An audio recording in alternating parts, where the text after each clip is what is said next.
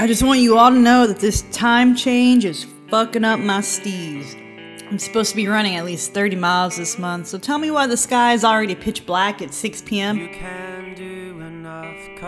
And I gotta run with an Elvis knife I bought off eBay just to protect myself. I don't even like Elvis. I was just trying to leave some dude who left us negative feedback and bad feedback as well. Yeah, it sounds a little bit sounds a little bit petty, but try not to try not to judge me too hard, dude. It was like 2011.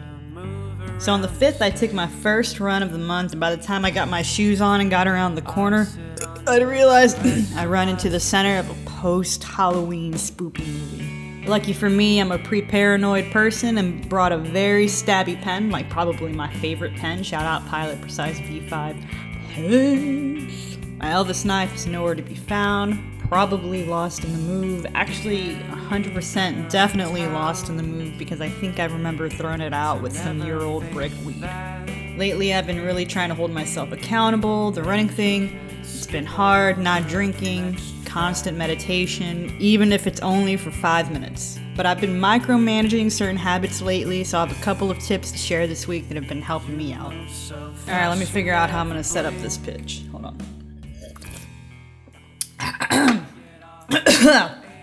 hey! Excuse me. Hey, hey!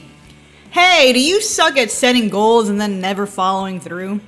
Or even more true to life, do you start doing the thing and then fall off a few days later?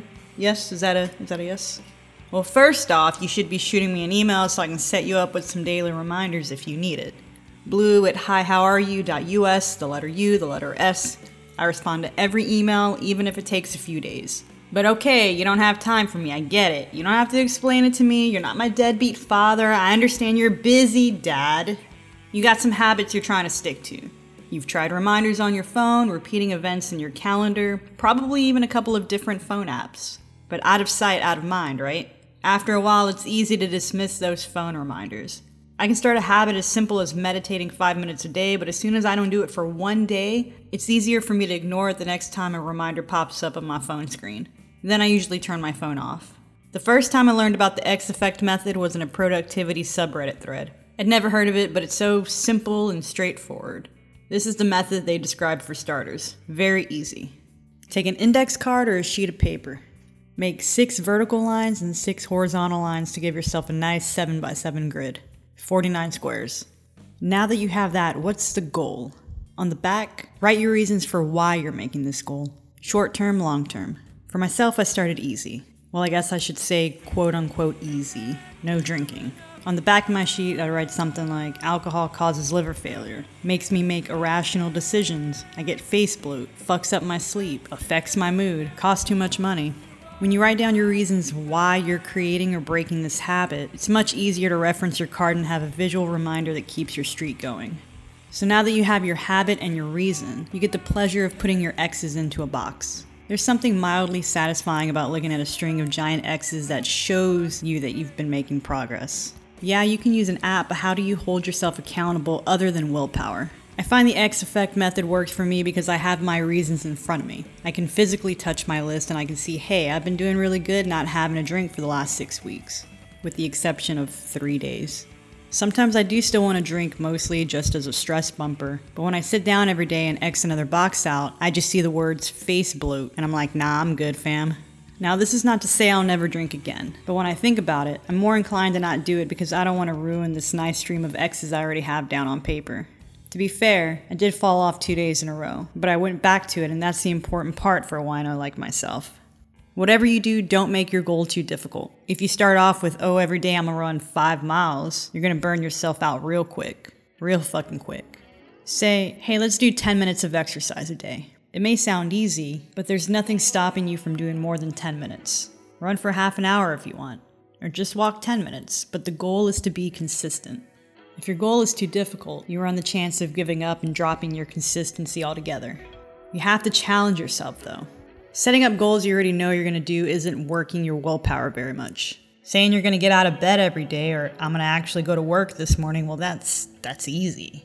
Try something new this month.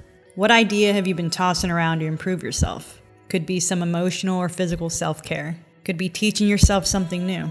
Could be a new fitness routine. Could be a new hobby or eating better. Just remember your SMART goals. Make sure your goal is specific, measurable, attainable, relevant, and time bound. This way, there's no confusion on what you should be doing. Since we're on the topic of time management, real quick, let me introduce something to you guys called the Eisenhower Matrix. It's simple as hell, too. It's about teaching you how to prioritize what's important so you know where to focus your energy. Basically, you separate your task into a nice 4x4 quadrant. On your y axis, you have important and not important. Your x axis is urgent and not urgent. I know you don't need me to tell you, but Eisenhower was president for most of the 50s. Before that, this hero was a general in the army and was also NATO's first supreme commander. So you can probably guess this guy had to make a lot of important decisions day to day. So, how did he do it? Dude separated his task into these four quadrants. First items you want to focus on are important, urgent assignments. This is your do first pile. Items that are important but not urgent should be scheduled for a later time. Decide when you're going to complete these things. Assign it a date and time. Urgent, less important tasks should be delegated to other people if you have that option. Not urgent, not important tasks. Maybe you should consider not doing these things. Use this quadrant to cut out any extra dealings you might find yourself wasting time on. Once you separate your to do list into these four quadrants, you discover areas of your day to day where you might be wasting time, and you can instead focus your attention on more important, more urgent things. The Eisenhower Matrix is a good way to organize your own time and completing the tasks that matter the most. It's not about collecting tons and tons of tasks, but instead actually finishing them. Procrastination is a time killer, everyone knows this. Right now, I'm thinking about perusing Reddit, but instead, I would rather finish this episode so I have something to share with all of you instead of just mindlessly consuming someone else's content. Not that there's anything wrong with that from time to time. Creating goals and sticking to them is all about increasing your willpower just one step at a time. Anyway, I've rambled on enough, but I need you guys to rate and review, subscribe wherever you are, but especially on Facebook. Keep up with me while I decide whether or not I'm going to live in a van, how I'm going to manage a social life and a dog, and whether I decide to run away to the mountains in the near future. Shoot me an email at blue at hihowareyou.us and give me reasons to keep making this podcast.